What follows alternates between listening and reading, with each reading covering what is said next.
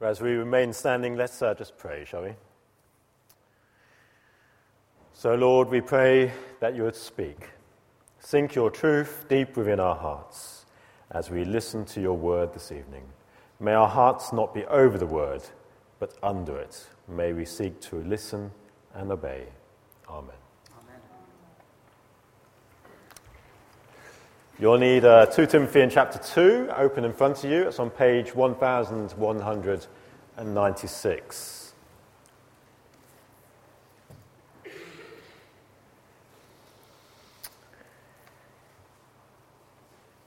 There was a, there was a family who had had a, an au pair working with them and staying with them for a number of years. She was a fantastic au pair, the best they'd ever had. One day, the husband had to break the bad news to his wife. The, uh, the au pair's leaving us. The wife was so upset, she said, Why? Why is she leaving us? We've treated her exactly like family. The older son pipes up, That's why she's leaving us. Quarreling always seems to be part of everyday family life, doesn't it? And, and the church is no different. Perhaps you've heard of custard Christians, always getting, an upset, always getting upset over trifles.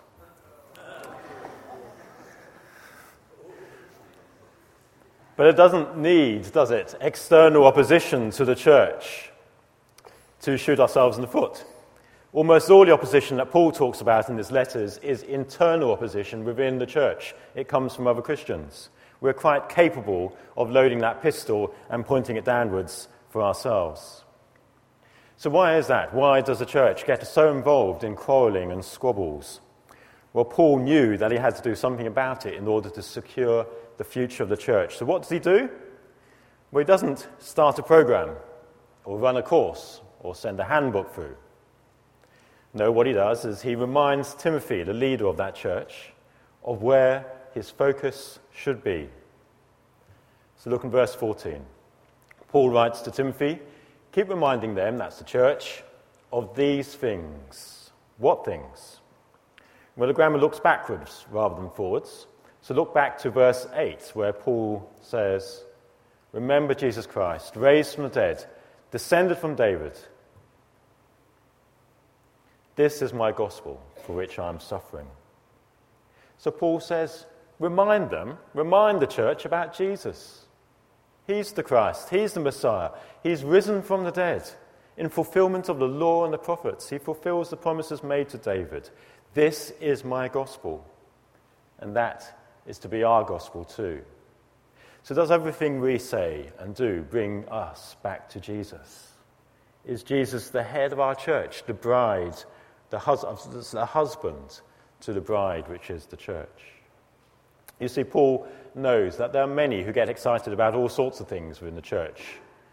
Perhaps you want to have a look back at chapter 1 of the first letter to Timothy, just a few pages back.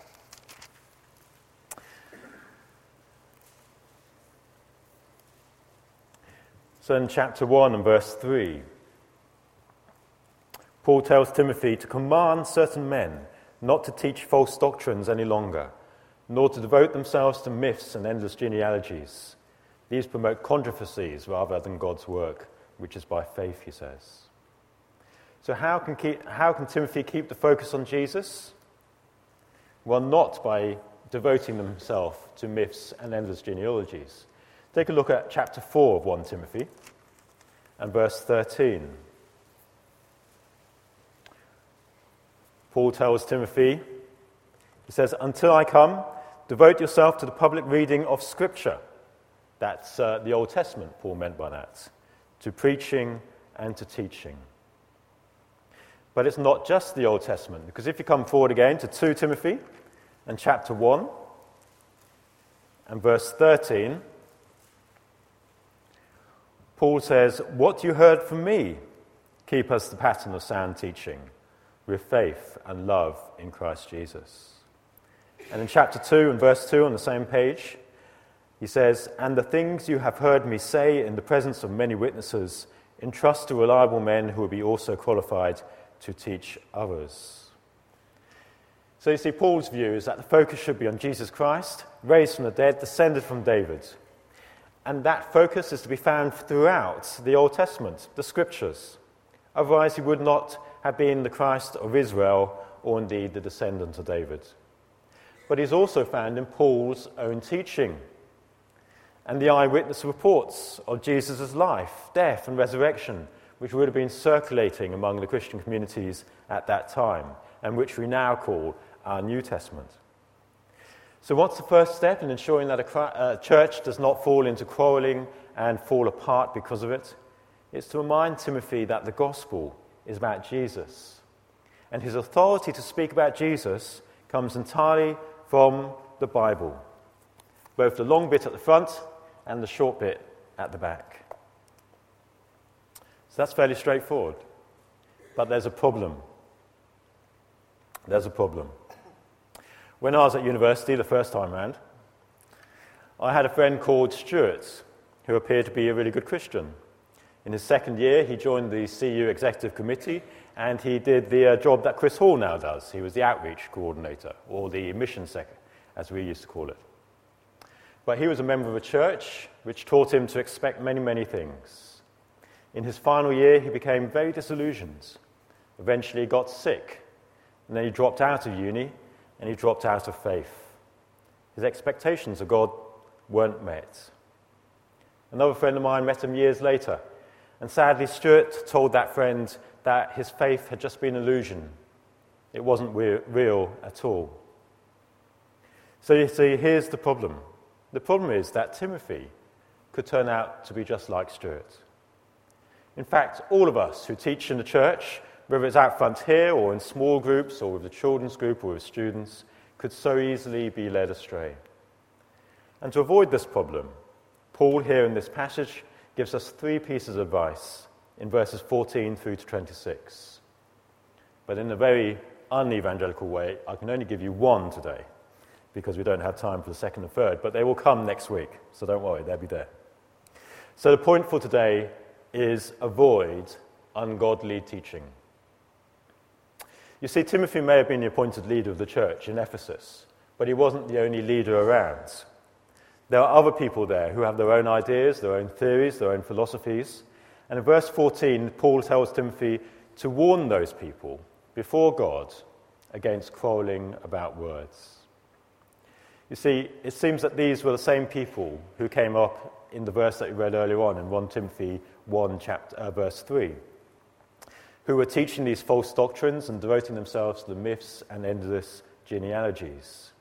You see, they were into these long lists of names and numbers and predictions of the future. They loved to speculate and make high sounding, convoluted theories about all the things that weren't made clear in the scripture and apostolic teaching.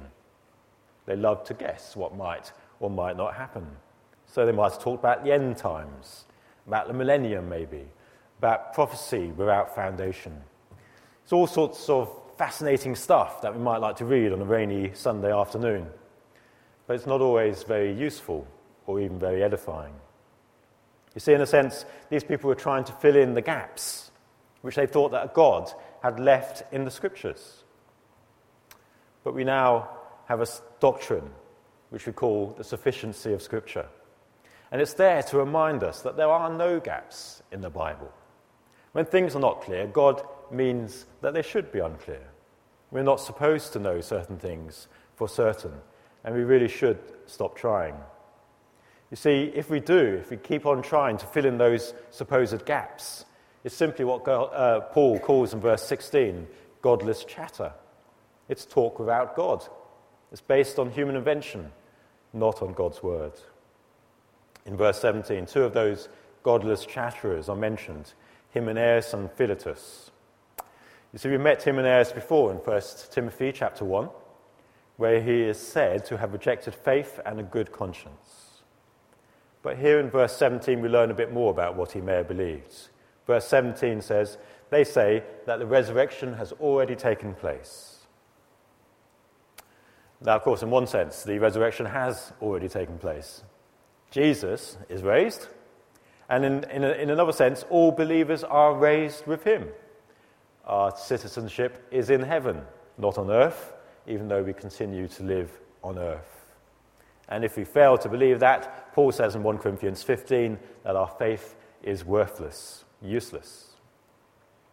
But we're still waiting for that day when we are raised bodily to a new heaven and a new earth. Only then will we know the full results of the resurrection. Until then, we live in a state of now, but not yet. We have eternal life, present tense, but we must wait for the full impact of that on our lives. You see, these people are saying that the resurrection had already taken place. Now, there's two ways you can arrive at a false view of the resurrection. And it's not particularly clear from this passage which way these particular people went. So, some, like liberal theologians of today, deny that there will be a physical resurrection. They want to make it a spiritual thing and make salvation an entirely earthly affair. So we're saved by knowing God here and now. Our resurrection is symbolic of our baptism and new life in Jesus. But we can't be sure about this eternal life thing, about resurrection in a physical sense. Others go the other way and believe that everything that we will have then is available to us now.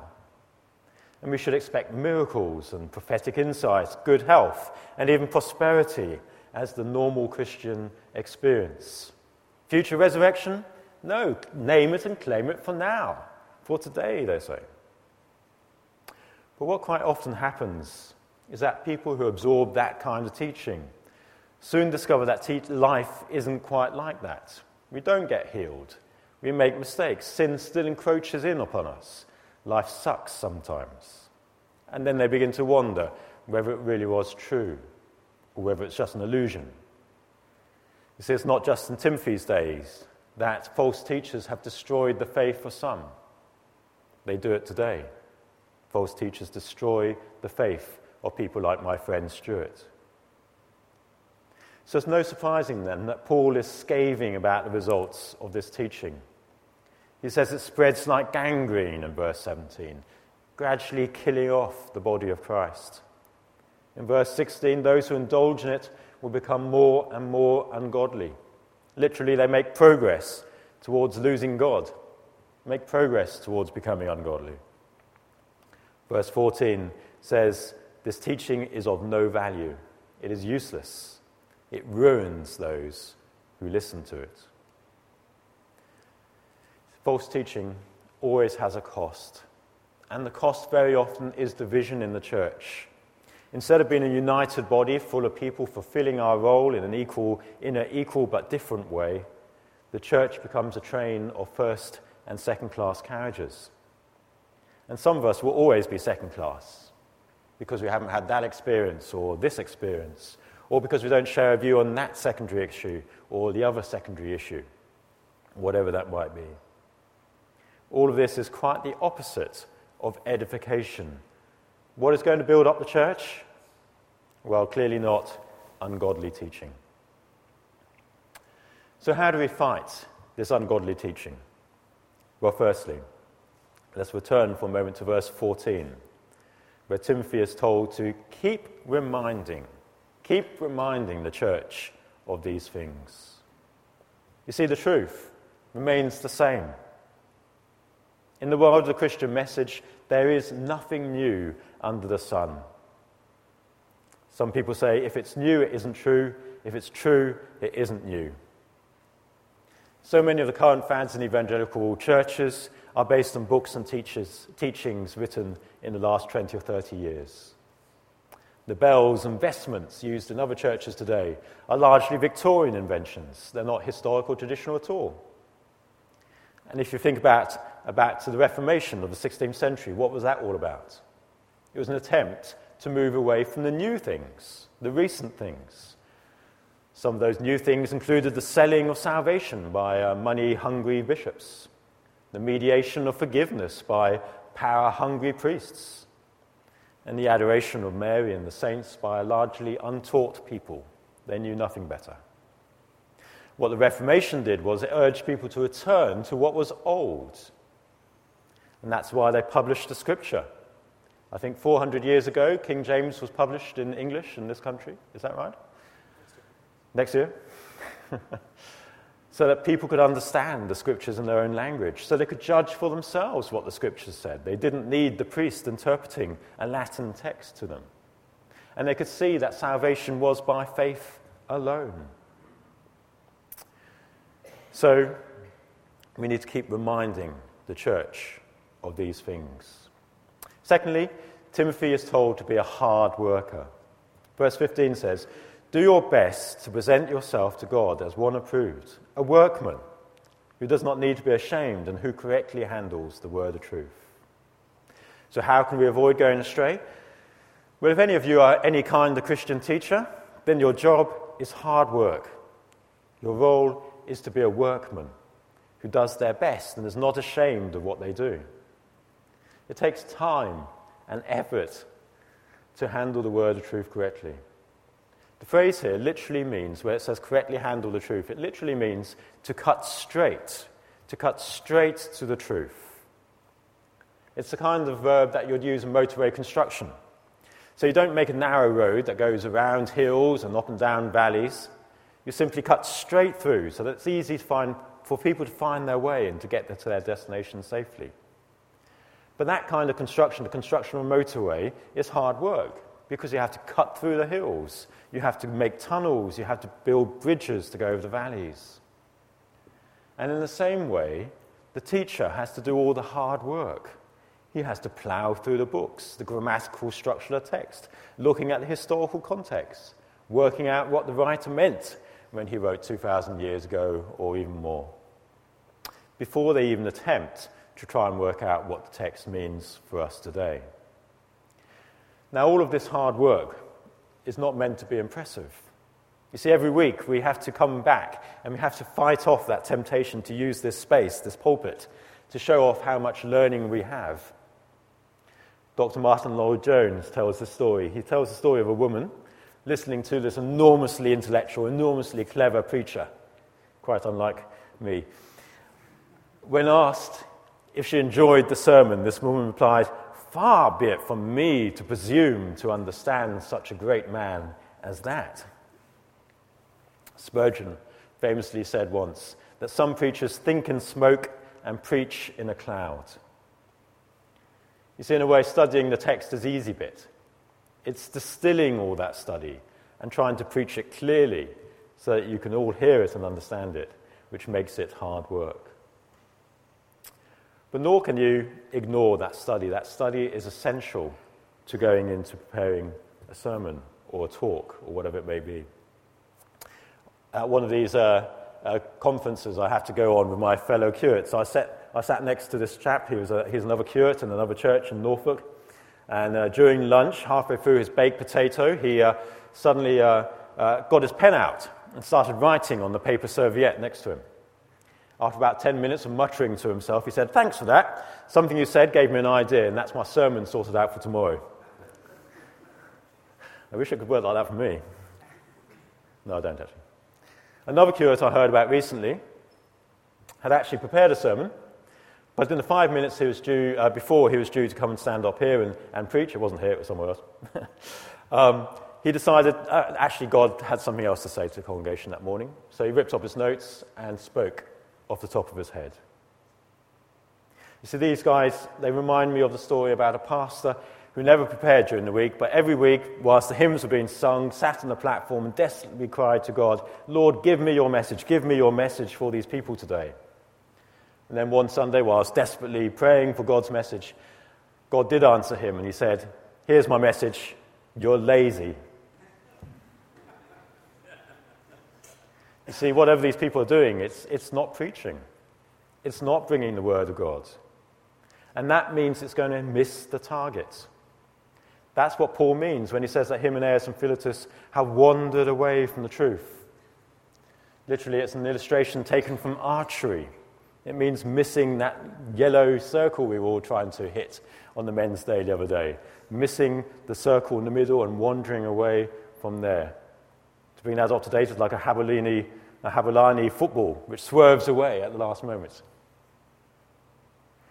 John Stott compared such preachers to Chinese jugglers. He said this One juggler stood against the wall and the other threw knives at him. You've seen it happen. They hit above his head, close by his ear, under his armpit, between his fingers. They could throw within a hair's breadth and never strike the man on the other side of the room. Thankfully, these Chinese jugglers missed their target. But ironically, preachers who truly love their congregations aim to hit them straight in the heart with their knives, perfectly on target, every week with the Word of God straight in the heart. You see, God's Word is always relevant to us. God's Word is always relevant to us. But preachers actually have to work hard to make sure that it appears relevant to you as you head out to your life at work or to an evening with your non believing partner or whatever it may be. True biblical teaching is hard work. All of us who teach must do our best if we're not to feel ashamed before the Lord our God. Indeed, we should, we should present ourselves to God as one approved, literally as one who has passed the test. As James chapter 3 and verse 1 says, Not many of you should presume to be teachers, my brothers, because you know that we who teach will be judged more strictly.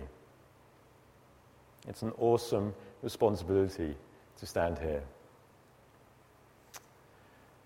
If you're not a teacher, you may be thinking, wow, I'm, I'm glad that doesn't apply to me. None of that applies to me. Well, wrong. Because you also need to be workers. You see, your role is to listen hard. You've got to be discerning. They say that the way to recognize a forged banknote is to handle hundreds and hundreds of genuine banknotes. So that when the forged banknote comes along, you can immediately feel it's not quite right, or you can see there's something quite not there, not quite right in the banknotes. And we need to be like that when we're listening to the Word of God. So, does what we hear on a Sunday evening stack up with what we read for ourselves during the week? Is what we're listening to the same truth that we heard the week before, and the week before that, and the week before that? Not in, in the sense that it's boring because we're just repeating ourselves, but because correctly taught, the Word of God is never boring and it's part of our job to make it interesting and memorable.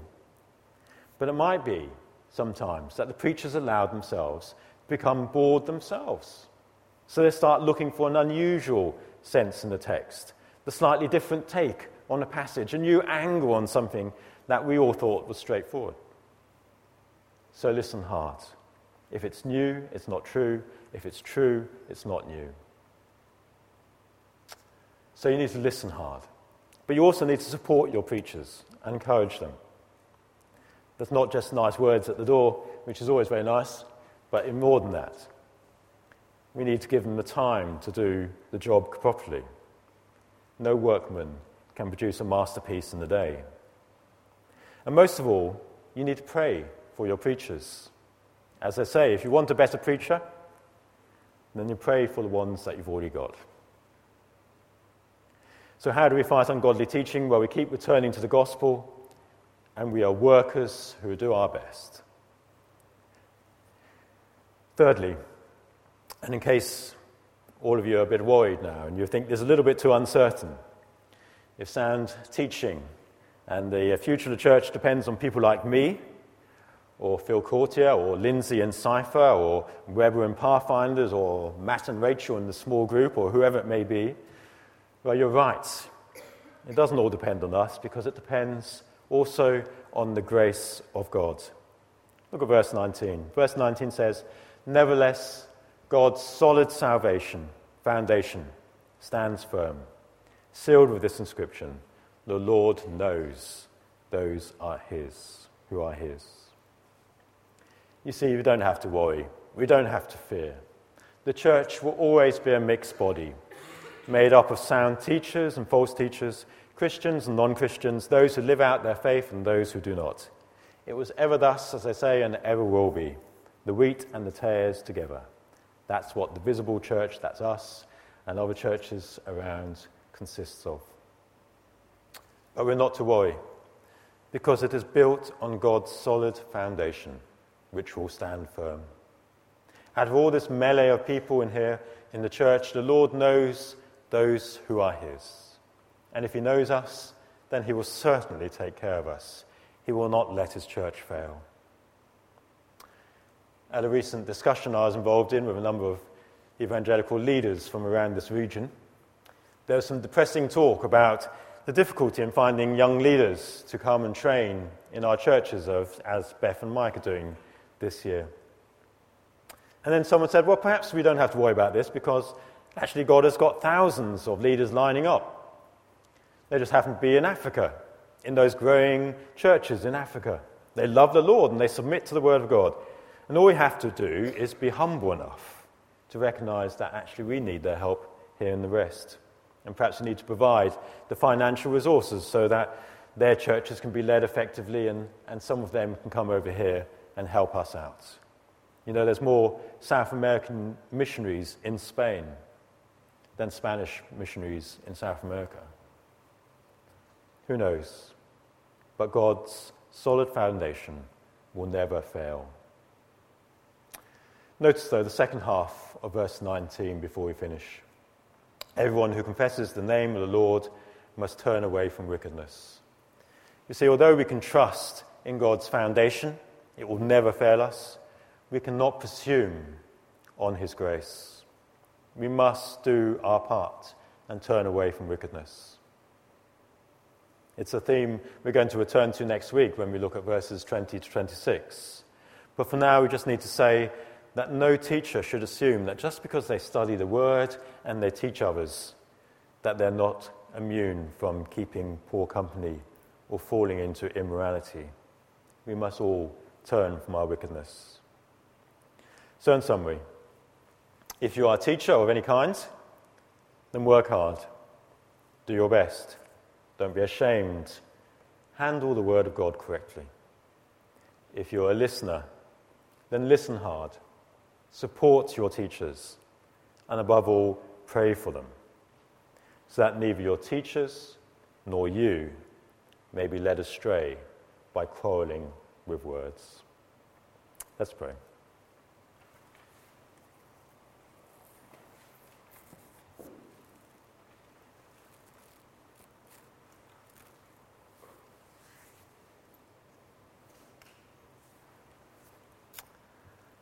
Lord God, we thank you that you've given us the text. You've given us your words. You've given us the Old Testament and the New Testament that point us to Jesus. Lord, when the preachers and the teachers in this church, wherever they may be, whoever they may be, teach your word, may they do it faithfully. May they handle your word correctly.